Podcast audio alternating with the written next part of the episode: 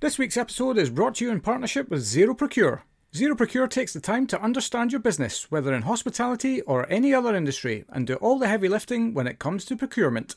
I'm delighted that their support will keep this show accessible and free to listen to wherever you access your podcasts. Please get in touch with them for a chat. Just click on the link in the show notes or visit their site at zeroprocure.com forward slash podcast. Welcome to Hospitality Meets with me, Phil Street, where each week we take a light-hearted look into the stories and individuals that make up the wonderful world of hospitality. Today's guest is Dan Nash, founder of brand agency 68 and storyteller extraordinaire. Coming up on today's show, Dan sets the scene for our chat. Uh, so I would describe my path as torturous. Phil brands himself in the usual way. And here I go, start talking about weather again. I can't, I, honestly, I'm so British, it's unbelievable.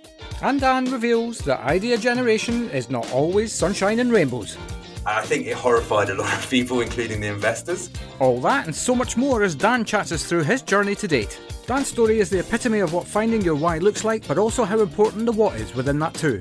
But what sets this apart is that Dan talks about the challenges he's had to get to where he is, a lot of which I believe we can all relate to. He also drops some gold around branding and brand storytelling throughout, and there are so many great takeaways. We're here each week telling the stories of the amazing people within hospitality, so please don't forget to give us a like, share, and a review on whatever podcast platform you're listening. It really does make a huge difference. Enjoy. Hello, and welcome to the next episode of Hospitality Meets with me, Phil Street. Today, we move into the world of branding and marketing and I'm delighted to welcome the founder of 68 Agency and storyteller extraordinaire. I am sure we will talk about that at some point. Welcome, Dan Nash. Hey, Phil. Great to be here. Thanks for having me. No problem at all. How, how's life? Life is good. Um, so I, I live in Margate and I spent all year waiting for the sun to come out, and now it has. So life is good. Yeah, for, for reference, we're recording this on the 14th of June, 2022. And yeah, summer has finally made it after threatening to arrive on the bus and then it goes home on the train and then now it here looks looks like it's staying for a while. And here I go, start talking about weather again. I can't I, honestly. I'm so British; it's unbelievable. Sorry, that, that was that was a very British response by me as well. But yeah, but, but here we are. Indeed. So where where are you recording from today? So I'm in my workspace um, in Margate, which a lovely space uh, overlooking the sea. Excellent. Yeah, cool. How long have you been Margate way? Are you born and bred? Not at all. I'm London born and bred, um, and I was a classic London lockdown move. I came here ah. uh, two moved here two years ago. Came for a month just to escape for London, but I wasn't. I had fallen out of love for London for a while, but hadn't figured out how I get out, and came here for a month, and so that became another month, and then suddenly I was like, ah, I think my answer lies here, and yeah, right. I've been very happy ever since. So a very another unexpected lockdown thing to happen, but I'm very grateful for that. Yeah, cool. And that, well, the food scene in Margate, as I understand it, is absolutely on the move. It is. I mean, I'd say the last six months, it's almost every day there's something new happening here. It, it's really? really? exploded a lot. Yeah. Yeah. Um, so very interesting to see where that goes. Fantastic. Yeah, I, have actually had a, a, a, previous guest on the show, Natalia Ribby. Rib. I can't remember how to pronounce it. She'll kill me for that. Yeah. yeah. Yeah, yeah, yeah. She's uh, she's pretty prominent in that uh, down that way, and I think she's got something new, or might have even yeah. launched it already. No, they're just about to. It's new, just actually the, next to where I live, uh, another another place. So yeah, building a little Margate mini empire there. But uh, no, Natalia's great, so yeah, supportive of that. No, absolutely. And I apologize for getting your name wrong again. I'm sure I did that live on the show as well. Anyway, great. Well, let's go, let's go straight to it then and, and let's get into your story. I mean, you are the storyteller, so now it's time to tell your story. Let's do it. So take us all the way back to the beginning of your career because eh, as we talked about before we switched the microphone on, you're kind of a late developer into hospitality, making up for it now, but we'll get to that. But I really want to kind of understand how it was that you you know, your your journey, your path, and what what you went into and how it's brought you here. So take us back to the beginning. What was the, the first sure. job that you had? Uh, so I would describe my path as torturous. Fair enough. I my issue. I'm a creative person, but I spent most of my life doing uncreative work, um, right. which caused me no small amount of pain and angst. Um, but actually, in the beginning, some of my original jobs were around storytelling. I worked for a film production company. I worked in TV, theatre. Um, one of the first in the days of like one of the first YouTubes before dial-up. Uh, sorry, before the uh, broadband when it was dial-up. Right, word, and yeah. I think a lot of the issue around I I was in these great opportunities, but I didn't have enough self belief at the time as well. Right. And enough belief that you also you could make a career out of being creative. So, sort of fast forward a few years, I spent a lot of time doing marketing stuff in the music business. Um, a lot of sort of content when mobile phones were exploding and the iPhone came out. And then the last sort of stop on that slightly unfulfilling journey was uh, I was head of marketing for Napster, which sounds great and it was an interesting job. But again, I was even more responsibility of uncreative marketing stuff. Right. So that's sort so of. So it's more about process as opposed to actually using that creative side of your brain. Yeah, and all the stuff, you know, SEO and ads and user experience and web design, eh, which is all fine. And I was forced to get good at it, but it just, you know, there, there was a definite emptiness. And the big changing point for me was I got made redundant and was persuaded by my friends who were starting to have children then that I needed to go traveling. Um, because and which was great advice that I still thank them for. So I was meant to go traveling for two months. I ended up going for five years. Started wow. exploring the digital nomad life. Uh, ended up finished up in Thailand. I would say largely trying and failing to be a digital nomad, if I'm going to be honest. So okay. I bought a lot of that stuff from before, uh, let's say a lot of that limiting beliefs and, and all that crap in your head that gets worse and worse the older you get. And so, even though I, I, you know, often I was in paradise, living quite an amazing life, but I was still this emptiness from not realized, not fulfilling my potential and not doing enough creative stuff. But where the where things changed for me was I was surrounded by all these amazing people who were traveling the world, who built making good money, but building businesses. They they fit their work around their life and had built businesses around their passions and who they were. And suddenly, it just it made it very real for me. It was like actually, you can have the life of your dreams. Yeah. But there's things you need to do, and then that inspired me to. I, I can come on to this. Like food, food and restaurants have always been a, a massive passion of mine. You know, the, the great thing of if I had my time again, I would I would have that would have been involved from the get go. Right. And but it inspired me to then go and do what I love. And I was again, I was getting old. I couldn't I wouldn't recommend this to other people to wait so long that you'll get so frustrated that you just think, right, I just have to because I can't go another minute without following my passion. And so I made the, the hard decision then to come back to London and try and break it into the hospitality business. So that was more about then at this point you're you're I suppose having the opportunity to combine two passions one food and drink, and two obviously your your marketing creative brain around that as well. So mm. it's funny, you know, that we talk to a lot of people about uh, how some people come late to the thing that they're supposed to do, and some people like know from the age of you know fourteen, this is the thing for me. I'm mm. and, and I'm doing. It. And I've had both types on on the show, and I, thought I suppose it demonstrates to the wider world. I hope is that it doesn't really matter when you find it you know as long as as long as you if you're uh, like in your situation you were unfulfilled as long as you recognize that and you are willing to do something about it then it's it's never too late uh, as it were hundred percent because you're still a young man uh, well, it depends on uh, your definition of that. I've still got a bit of time, you know. There's still a bit of life left in the, uh, a bit of life left there. Well, I hope it does inspire some people because it's always that thing like if I knew what I knew now, and I think for me, is it when I look back on it, it's I call it being a hater. When you look at other people doing these things and you think, I could do better than that, but you don't. And actually, right. what I've learned is if you deep down feel that you could do that thing and you could do better, then you probably could. Yeah. But then the issue is it will take years and you've got to eat a lot of crap to get there on the way. But um, that was a big learning for me as well. Yeah, and and also I suppose as well for in your situation having to shake off the the limiting beliefs. I mean that's quite a deep rooted thing, right? That it, you can't just click oh, something. Oh, Sometimes it takes years to kind of shake that off. Sometimes an event, you know, shakes the the the, the ground beneath you. Uh, in your case, what was it? An event, or was it um, was it just a series of just being frustrated for far too long?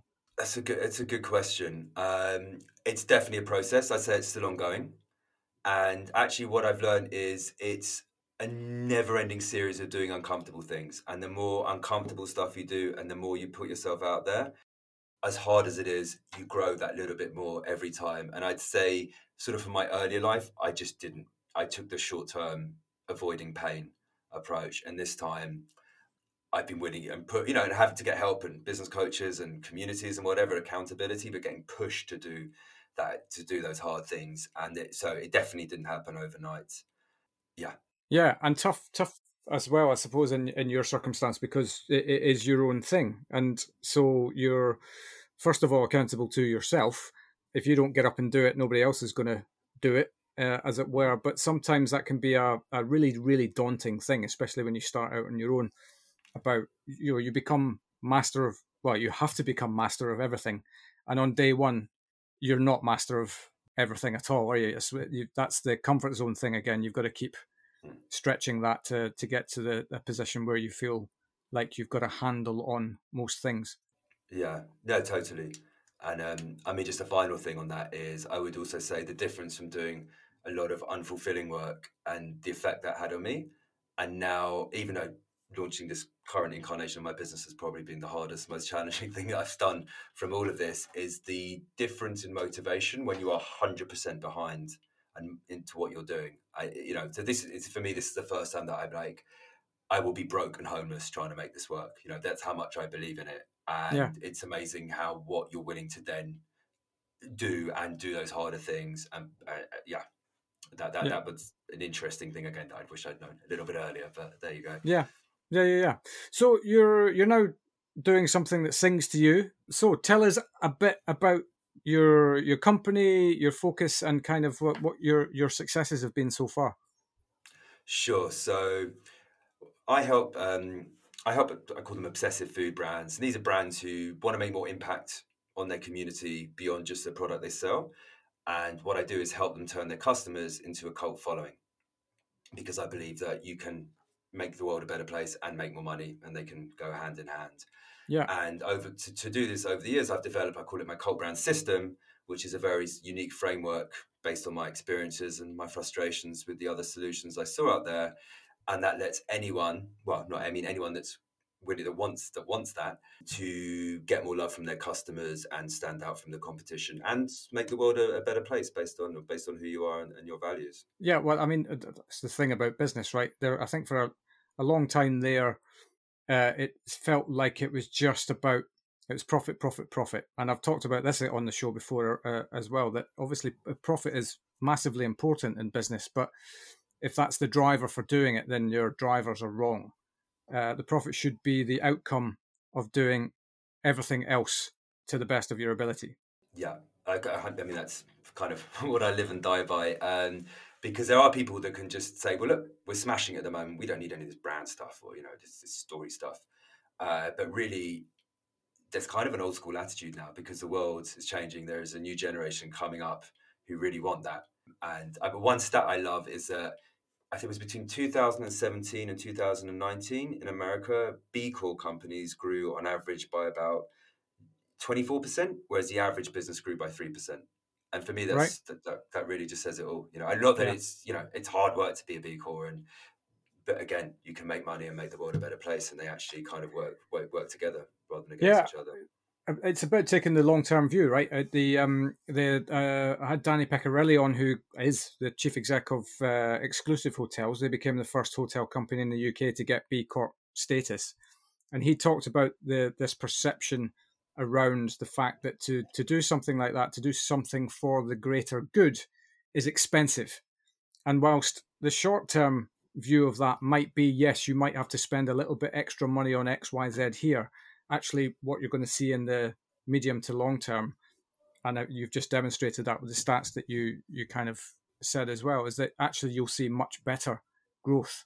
And it stands to reason, right? That the as you said quite rightly, I'd work in recruitment and we have a recruitment crisis at the moment. And part of that for me is about the there's a disconnect between us understanding what the workforce want from their role and then actually implementing what they want. And part of that, uh, the generations coming through now, as you say, are very much centered around what are you doing to save the planet? Or what are you doing to make your community better? Or what are you doing to just make the world a better place? And um, if you don't get on board with that then you're going to get left behind pretty quickly i'd have thought. Yeah. 100% and that's all i always say what would happen if an exactly the same business opened next door to you tomorrow? How are you going to protect yourself you know? And that's probably and that's one of the best ways that you can to be honest. Yeah. Yeah because because otherwise if a business does come and open and does do those things they're going to still you know that young the, the, all those younger generations just instantly. Yeah absolutely. So we talked about the fact that you're a, a storyteller extraordinaire. I mean I'd, I'd, follow a lot of your stuff and you do talk about the importance of this a lot. Without kind of i suppose yeah. giving away all your deepest darkest darkest secrets as to somebody why somebody would come and retain your services to to help them why is storytelling for you so important again, as I said, it's not for everyone. It's got to be for people that do actually have a story. And just to clarify, because as much as I love working in brand, there's a lot of jargon and BS around all these terms and storytelling and strategy. So for me, brand storytelling and telling a story is everything you do and everything you say to shape people's perceptions of you. So just just to clarify, because often a lot of people think storytelling is this whole once upon a time there was a founder it's definitely a part of it that you can't yep. you, you can't build a whole communication strategy on just telling relentless stories as much as other people might tell you that that's what you need to do. So yeah so it's just yeah, so storytelling is shaping people's perceptions and also doing things so you're not just talking about them. And it's just because ultimately it's to build that emotional connection. Like i could drown you in stats of, of how what the when customers emotionally connect to a brand all the benefits that brings to a brand, they are so more likely to buy from you, so more likely to buy to open new revenue streams. So anything you have to sell, so much more likely to defend and protect you, so much more likely to recommend you to others. Like the average millennial shares their positive experience with up to seventeen people, they say. Um, but then imagine if you, the more you can share your story. So it's also making people look good because you can say, oh, I had a great meal, but oh, I had a great meal, but these guys are aiming to do zero waste and they look after their team and they're really into um, Asian food, you know, and then suddenly then those bits of the story start diffusing out as well. So you can control you you have an element of control over what it says. But really ultimately it just comes down to the bedrock for any business is loyal users, is, is your loyal customers. That's what sustainable growth is built on. And your story is a key way to get that emotional connection so they stay with you for life rather than moving to someone else that stands for more of their values. Again, just sorry, I love stats. So another stat, they said yeah. people that leave from people that le- left their brand, um, why did you do it? 90% said because the other brand shared their, their outlook and values were more in line with me. So, you know, for those that think it's just about the product, I'm sorry to say it's, it's a hell of a lot more than that. Yeah, no, no, but I, I definitely don't be sorry for saying that because I think it's um, it, it's absolutely critical, and I think I actually saw one of your uh, your posts. In fact, it might have been today. You, hmm. did you were on a, a, a webinar or something like that around uh, a brand that had uh, used its authentic voice to build um, uh, the, the, the following basically, and then um, they they became a legit company because they'd kind of made it and their the tone completely changed, and and as a result of that, started to disconnect a little bit from the the people that they'd worked so hard to to get in the first place.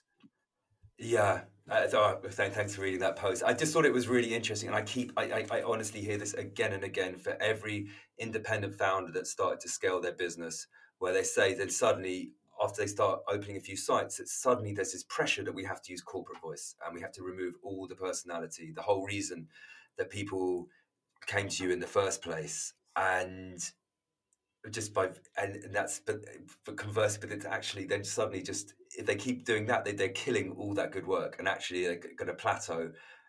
And if this is my, my one i guess the biggest principle i have is that everyone should run their pages like it was their personal page which i know isn't always possible but that is the driving principle is that it should be as close to your personal page if you want to get results if you want to get results for that time and money you're putting in but it's just it's interesting because to launch a food business eh, talking about doing uncomfortable things means doing so many hard uncomfortable things to, to, to run a food business but then when it comes to communicating people suddenly they, they just freeze up and it's suddenly this eh, they have this block you know where the, whereas and i know it's a very human thing and i'm sure there's deep psychological reasons for it. But yeah, it's amazing how many people and you know people who built these incredible businesses with a great story then suddenly start freezing up when it comes up to sharing this and also that people are gagging to hear it. People want to know about this and will really want to support you and your brand like these, these community you've, you've, spent so long building this love from and putting your heart and soul into and it's yeah anyway my mission to change that so i can talk about this forever but. yeah no that's awesome though. That i think a lot more people and especially within the world of kind of founder led businesses i'm in a founder led business myself. So you know you you have to have you have to wear many many hats. And especially when you're i suppose on the one hand, you want to entice people to come use your product, service, whatever. On the other hand, you have to maintain reputation. So that, I suppose, can can lead to confusion a little bit around what that voice should sound like. Because if you're being too familiar, perhaps in the tone of your languaging through marketing, does that then come across as that you're not serious when it comes to the mm. the business side of stuff? But I think that from what I I'm hearing, and certainly from that post you, you put this morning, it's it's definitely just about maintaining authenticity, maintaining who you are uh, as a as a human and what you stand for, and therefore what your business stands for as a because it's usually an extension of uh, of the values of the of the founder. Uh, so just make sure that you're kind of always being true to that.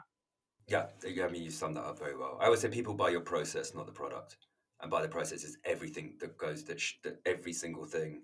You know, if you're going mm. to a restaurant, every single aspect that went into shaping that plate of food from the kitchen you did stages in to the podcast you listened to to the chefs that mentored you to you know whatever the magazines you read that may or may not have anything to do with food every single one of those no one can copy that and that all influences because food is creativity and it's a creative process. Creativity comes from everywhere and share it because people want to know about it. Yeah. Yeah yeah Awesome. So um, you mentioned on your website, I believe. Let me just. I've written this down because I thought this was really cool. You're the founder of Six Eight, Southeast Asian Food Geek. so I'm guessing that that came from your traveling. It, it's a good guess because that's you, you're in that area, weren't you?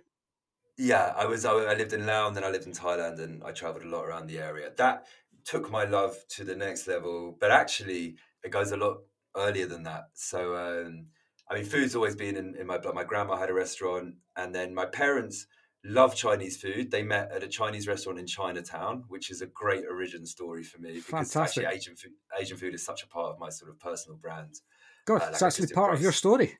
Yeah, it really is. Um, yeah.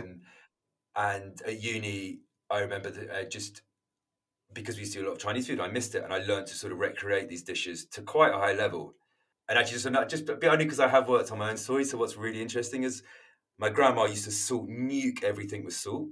My mum eats with like one hand with the spoon and the other hand with salt, pour it, pouring the salt into it, and she carries an aromat sort of Swiss MSG powder because salt doesn't give her the hit she needs. And I have this very extensive soy sauce collection because it's the saltiest condiment that there is. So there's actually an interesting right. line taking me all to that all the way through there. Um, but then, of course, living in Southeast Asia took that to a whole other dimension, and um, it's pretty. It's it's all I cook, and I even I've started up an Asian cooking club here in Margate. So yeah, like another thing I could talk about in great detail Fantastic. until people's eyes roll into the back of their heads. Yeah, but uh, you know, then that must then give you that extra level of passion to believe in what you're doing because you obviously clearly care about food and okay, specifically more about Asian food because it plays such a massive part in your life. But but nevertheless, you know, food just in in its who out there has not been traveling, who even likes just a, you know food a little bit, wouldn't class themselves as a monster foodie, but hmm. who doesn't love to go to the little local restaurant and just uncover you know un, un, uncover an absolute gem of a place, whether that's street food or restaurant or whatever. But something that's that's just really really cool, and that that's to me one of the reasons why I love uh, hospitality because it's the traveling element is just there. It's part. It's part of the makeup of the the restaurant. And even if you operate a series of restaurants that are local to wherever you were born and brought up up in, I guarantee you when you go traveling, you pick up ideas. You pick up new things that you see that actually that would work well in my business. Traveling for me is essential. Like uh, the last the two years that have uh, preceded us where we were um, a little locked down. Oh God, I was so so happy to get traveling again last year. Yeah, and then it sounds like we're the same because the, the, for me, the greatest thrill in the world is just finding that when you're traveling that tiny little spot where it's just full of locals that's totally off the grid and they do something yeah. incredible and it just costs a few quids and those are like my best memories. Yeah, yeah absolutely. Excellent. So, what's uh, what have you got your head in at the moment in terms of what's uh, what's six eight up to? Uh, so at the moment, I mean, just just just plugging away. I am speaking to more. I've just done a project with um, Ui Vegan, who are an amazing vegan brand, and I'm finding the vegan, actually an alcohol-free space, very interesting at the moment. I just find it just purely as a just someone who's fascinated by food, just this whole creative process about how you try and recreate these tastes, just by through innovation and just through really interesting process is is really interesting to me. But then in doing some of the research on this project, I just found that so one of my I said my mission is to help people with amazing stories do a better job of it. And I've noticed, particularly with vegan brands, where your customers really passionate, really care who they buy from, really care what they put into their bodies. And I've just seen so many vegan brands doing such a bad job of communicating this and building the community around it when really I mean, there is no more passionate community than the plant-based vegan community. So yeah, I'm just having a lot of conversations around that, and, and alcohol-free as well. Because uh, as someone who like used to like a drink, alcohol-free changed my life a bit. Really, I'd, I'd, say it's really helped me massively reduce my alcohol consumption. And again, I just find it very exciting and innovative. So that and and and, and looking to hire because I've learned the hard way as a creative. You try and do it all on your own. You think that hiring will make life more difficult, but I've learned the very hard way that I cannot because I want to start launching courses as well. I launched some pilot courses recently. I, I, love teaching and again helping independents and smaller people who can't afford my services to uh, to share their story too. But it all comes back to getting help. Um, so that's my challenge. Yeah. But yeah. Well, I do you live and learn, right? The um the uh, and if you're if you're getting busier and busier, then that obviously that makes sense. But I absolutely hear you on the the low and no category in drinks is just on such a monster trajectory. We, the theory behind this is that the um, the next generation coming through are not drinking, basically, or certainly not to the level that you and I might have done when we were 18 years old. And as a result, as you say, people are having to innovate in that space. And actually, this drink that I'm drinking today is is a fermented tea. Nice. Yeah, and I um I wouldn't five years ago. not that I'd have been sat here drinking a beer right now. yeah, nothing wrong with that. At half past four in the afternoon, and the sun's out. But uh, yeah, it's just it makes sense, right? My wife and I always talked about the fact that our generation used to look at the generation before us who were massively in you know smokers, and we used to look at them and go, you know, how stupid were they? the generation now, I think we always then talked about people would look at the same view as sugar and think how stupid were we to you know be so sugar orientated for so long. But now we're in a situation whereby it's it's alcohol, right? Is the people are looking at it going, why are you putting this thing in your body when you know there's a, a healthier option out there? Yeah, no, hundred percent. It's um, it's, it's it's exciting, and I think kind of making the world. Yeah, I think makes the world better. People don't need to, especially English people. We don't need to be all that drunk all the time. It doesn't. It doesn't no. help us.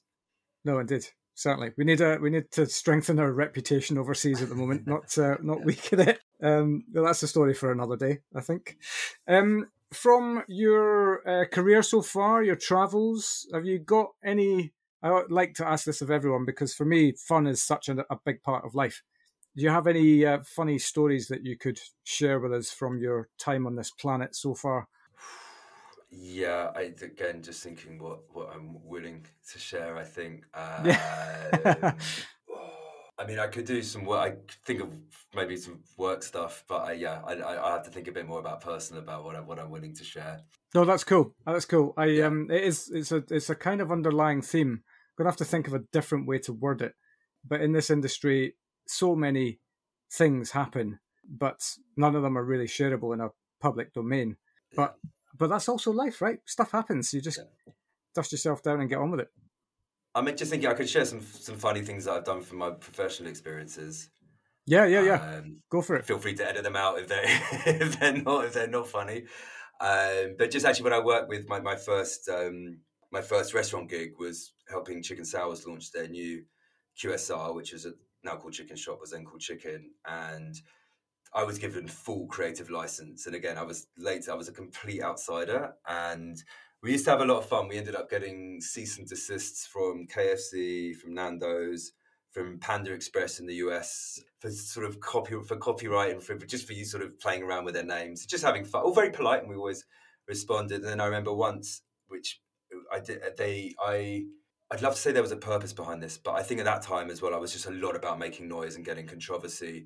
So it was a fried chicken restaurant, and I managed to source some chicken feet and then found a nail salon and got the nail salon. I mean, it took a lot of searching to paint the nails of the chicken and then put nail jewelry on. They got a photographer and did a whole food photo shoot, sort of putting these uh, these these chicken feet in in burgers and, and in fry packs. I think it horrified a lot of people, including the investors. Oh right. Um, but it, yeah, and I don't know if I there was a bit controversy for the sake of it, but uh, I was a lot of stuff like that was a lot of fun and so well maybe like anyway it makes me laugh I'm going to do it. Yeah, yeah, yeah. Well, I, I, I suppose then you have to ask the question: Is it true what they say around about all publicity is good publicity, whatever perception that may be of of that thing? I've, you know, I've, I've reflected. As I said in the beginning, I was very much about social media. You've got to pattern interrupt. You've got to, you've got to break people's pattern when they're scrolling. It's about uh, as I've gone through it more, there is a thing of controversy for the sake of it, and I think the more I do my brand work now, it's it's about your values. Like, is this is this actually related to anything a higher purpose that we believe in? Which could be, and if it is like innovation or being edgy or challenging perceptions, fine. You know, if it's sharing a value, but if it's just like I see a lot with the fast food brands, you know, everyone's like, "Oh, it's so funny what they're doing on Twitter." I'm like, "Yeah, I get it." You know, what else are you going to say about a Big Mac? So you're going to drown people in these memes and gifs and fun stuff. But ultimately, these aren't edgy brands. They're not very purpose driven. They're not particularly funny. And then it just feels a bit tacked on and not. I mean, that's again, as always, my opinion. But yeah, there is a thing as controversy for the sake of it as, as, I, as I go through yeah. this journey. What's your uh, what's your take on using humor in marketing?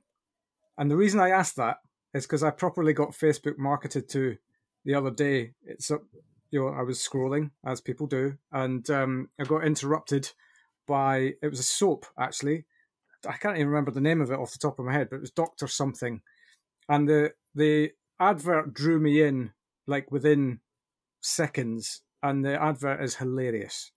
It's just it's it's wonderfully hilarious. Certainly, it appealed to my humor. So now in my head, I'm, I'm feeling like I feel like I want to give this brand a go because it feels like they have absolutely worked hard on getting this messaging certainly across in a way that I could relate to. Um, do you think that humor has its place in marketing?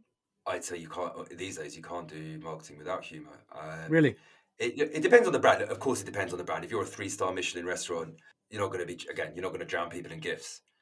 Yeah. But people you've got to meet people where they are people go to social media to be eh, primarily entertained but also to be educated and inspired and so what they did there they just triggered an emotion on you and so yeah like even i'd say if a three star Michelin restaurant is is on social media and especially with tiktok being the future you can still have a bit of fun around it like if it's just serious face all the time it's it's fine but it's not what people want to go to social media for so you can, you can balance it up a bit i know again just from using a very good ads partner for, for some of the restaurants I've worked with. The ones where we, again, because you've got not even a second to stop people in their tracks, using humor, the, those ads where we were really quite outrageous and bold in what we were saying always did far better. Um, right. So I think in that instance, definitely use. You want to grab people's attention, use humor, and just because I just sorry to go back as well. I think one of the issues is you have if, if there's a line and at one end, let's say you've got the fast food change, the fast food chains, they don't have much purpose there's not really much substance there and they're just but they're doing they're smart so they do all this fun stuff and putting all their money into the fun stuff at the other end of the line you've got let's say the, the patagonias of this world or let's say let's make a food example like silo like a, a zero you know the zero waste restaurant in london yep. very purpose driven but so many other restaurants are just in the middle because it's so neutral and they just they're too scared eh, look it's hard being funny it takes it's an investment and you need the right person to do it but they're they won't go the funny route because they're too scared to do that, and they won't go the purpose route because they're too scared to do that. So it's just very neutral in between space, and no one goes to no one no one signs up to a newsletter. No one goes onto social media for neutral, ultimately buy my shit type messages. You know, yeah. so that's yeah, yeah. that's the issue. So you really pick a lane. You know, have fun with it. Go purpose driven. Ideally, a bit of both, but being neutral, no one wants that.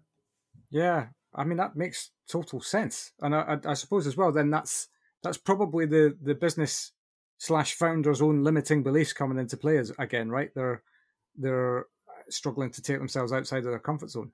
If humor doesn't yeah. come naturally to them, or the values, and they haven't really truly figured out what that is, um, because sometimes you need help, right, to help draw, draw that out yourself as to the reason why you do something. A hundred percent, and it's not look. It's not fair because a lot of operators and founders do this because they wanted to create amazing food and make people happy with that, not to make videos of themselves dancing on TikTok. Yeah, but but it is what it is. You know, that's I don't love the whole reels TikTok thing. I'm I, that's not me. But I can't fight. If I fight that, I'll sound like a dinosaur. Like that is the way the world's going, whether I like it or not. If I was to launch a brand tomorrow, yeah, that's where my customers are. Um, but it's like as I've learned myself the hard way. It's why you know I have an amazing business coach. Is if you really struggle with it, then get help.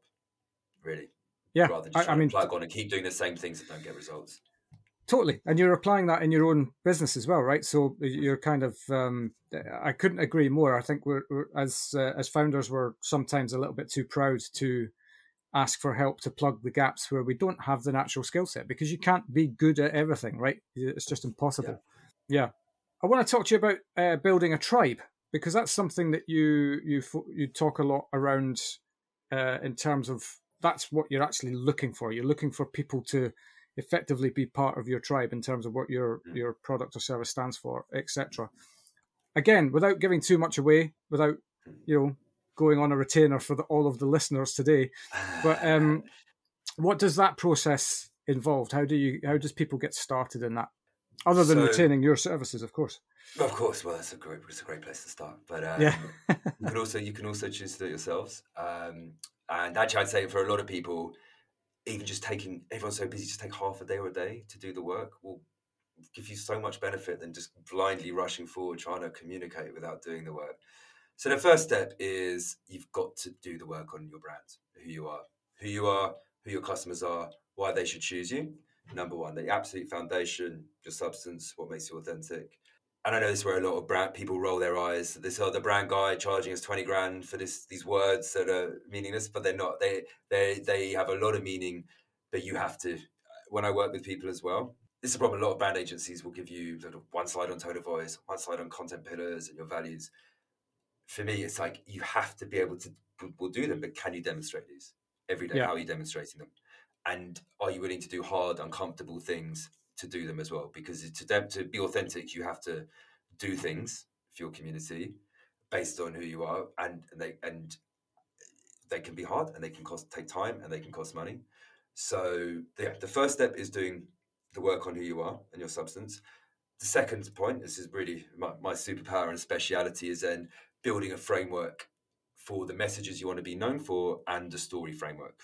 What are the things you're going to talk about? Because we all know the frustrations, I suppose it's what I hear every day of staring at that blank marketing calendar of what the hell do I do next? Well, if you had a plan, then you know what to do next. So the first part, doing the work, get your framework, get your framework for who you are, framework for your message and story. And then the next part is you have to do things for your community. And this feels very counterintuitive, but it's all those small human touches that really create that community that, that really that, that, that, create the community of, of, of, of, diehard fans that will stay with you for life and that's what a lot of people overlook. And well, it can it can be small things like getting sharing your journey on instagram and getting people to interact with new menu items or you know, even just making people like, like just making people smile on on, on a mail or when they sign up to your newsletter or on the booking form. But then other things as well, like whether it's things for your community or how you treat your team or just surprising and delighting your customers. Those, you know, I've done I've done events before for um, for some of the clients I've worked with, and for me, there is no higher point of a brand than watching people that love your brand come together to share that passion. You know that those bonds, they're customers for life, and they're going to bring more people in. So that is a really key part as well. And again, and then just keep telling that real human story is is is, is what's so essential because that's what people are going to connect with, and that's when I look at the brands, and there not many in hospitality to do this, but the difference in engagement from the brands that really, again, run their page like it was their personal page, but still a professional bias to it, to the others that are just doing neutral, is is night and day. You know. Yeah, yeah, yeah, yeah. Awesome. I, I mean, I think that's pretty much it. To be honest, the um, what what's what's coming next for you? You mentioned that you've you've got um, courses in the offing that you want to focus on that, but you need to hire somebody to free up your yeah. time to to get in stuck into all that. But um, what does uh, the rest of 2022 hold for you?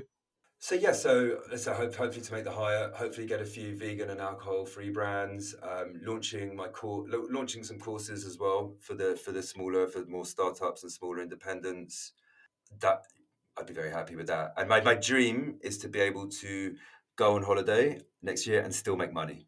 So that's my kind of business goal, which I can, which I won't be able to do without a team because I just, you know, as you go through that journey, you start thinking again, am I just I, am I keeping repeating the same things or how can I progress? And for me, I feel that to put the system in place, that whether it's my team making money or other investments, so that's that's a real, I think, hopefully realistic goal for me next year.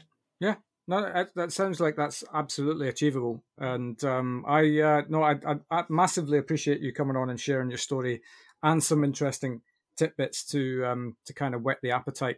Everything you talked about makes complete sense. If people want to get a hold of you to learn more about what you do and how you might be able to help them, what's the best method for them to do to do that? Sure. Um, I'm brand story down on Instagram, but I'm not super active on that anymore. So Dan, LinkedIn's probably the best place. So just Dan Nash, stupid picture of me eating a burger. And I also have my um, pattern interrupt, obviously, and um, I have my cult brand mail, where which is um, a bi-monthly mail where I just share inspiration and advice on how to get more love from your customers. And you can sign up at brandstories.club for that. And I also offer, I always have a few free workshops to uh, help people out. If what I'm saying is spinning you out and you want a bit of clarity, then uh, send me, yeah, hit me up and we can do a workshop and give you some clarity. Fantastic.